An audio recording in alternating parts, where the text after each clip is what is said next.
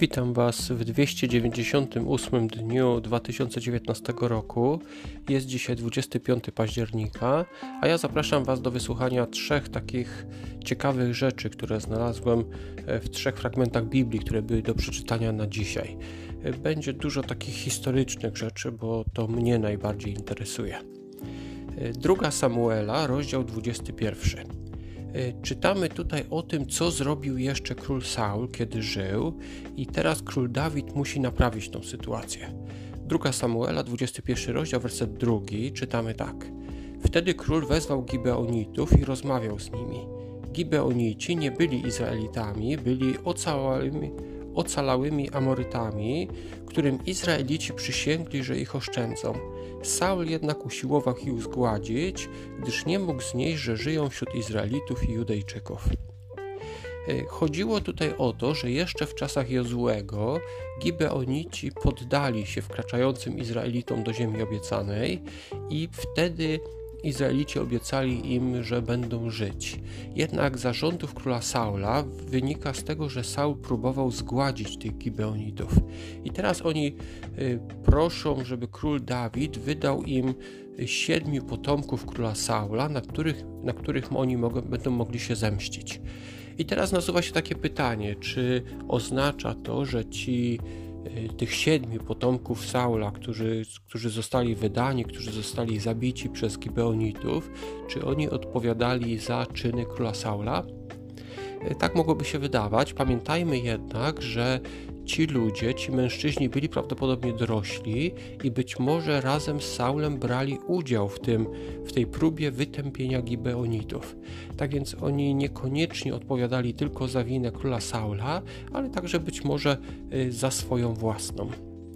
Y, chociaż, y, jak mówię, tutaj nie wiemy, nie znamy wszystkich faktów w tej sprawie, trudno więc podjąć tutaj jakąś decyzję, wydać jakiś wyrok w tej sprawie.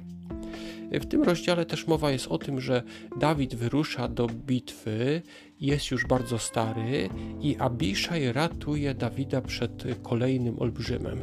I przy okazji opisano też innych Izraelitów, którzy pokonali też inne, innych olbrzymów, inne potężne osoby, e, które były. Ten rozdział jest, mówi właśnie sporo o takich wyczynach, ale musimy pamiętać, że prawdopodobnie nie jest to wszystko chronologicznie podane. Po prostu przy okazji tego uratowania Dawida podano także, y, jakie, jakie sukcesy w bitwie osiągnęły inne osoby. Lamentacje, rozdział czwarty.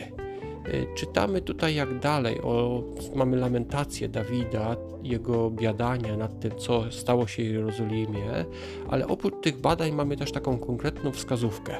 Lamentacje 4.1 Ach, jak zmatowiało błyszczące złoto, czyste złoto, a święte kamienie leżą porozrzucane na rogu każdej ulicy. Musimy pamiętać o tym, że złoto, srebro, w naszych czasach pieniądze, to są rzeczy, którymi możemy płacić, które dają nam jakąś władzę, które dają nam dość duże możliwości. Jednak gdy przychodzi zagłada, y, tego typu rzeczy to jest po prostu materiał, który przeszkadza, który czasem wyrzuca się uciekając, tak jak się właśnie stało tutaj.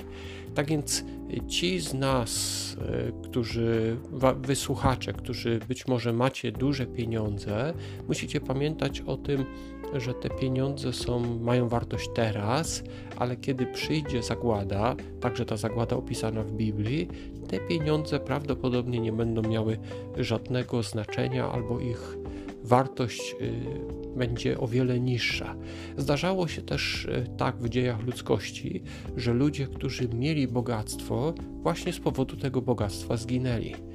I tutaj Jeremiasz pisze o tym, jak Jerozolima została zniszczona przez Babilończyków i że wtedy złoto nie miało wartości. Ja może wspomnę o drugim zburzeniu Jerozolimy, później przez Rzymian.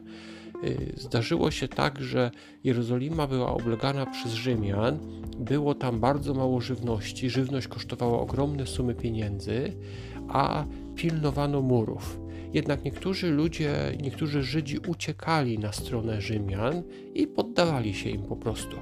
Okazało się jednak, że jeden z tych ludzi, którzy uciekł z Jerozolimy, jeden Żyd, y, połknął złote monety, które później no, poszedł sobie na bok i tam je wydalał. Żołnierze rzymscy to zobaczyli i wtedy rozpruli bruch, brzuchy wszystkim ludziom, którzy E, przeszli na ich stronę, wszystkim Żydom, którzy uciekli z tej obleganej Jerozolimy. Tak więc z powodu tego bogactwa część ludzi wtedy zginęła. Tak więc to jest, myślę, takie przypomnienie, to co Jeremiasz powiedział, a także to, co mówi historia o tym drugim oblężeniu przez Rzymian, wskazuje na to, że bogactwo niekoniecznie uratuje, a czasami nawet wręcz przeciwnie, może doprowadzić do, do zabicia kogoś. Tytusa, rozdział pierwszy. Mamy tutaj ponownie, tak jak w liście do Tymoteusza już mieliśmy o tym mowa, yy, wskazówki do tego, aby wybrać osoby, które będą mm, takimi przywódcami. Yy, zobaczmy Tytusa, pierwszy rozdział, werset od 5 do 7. W tym celu zostawiłem Cię na Krecie, byś zaległe sprawy należycie załatwił i ustanowił w każdym mieście prezbiterów, jak Ci zarządziłem, może nim zostać, jeżeli ktoś jest nienaganny, mąż jednej żony, mający dzieci wierzące, nieobwiniany o rozpustę lub niekarność.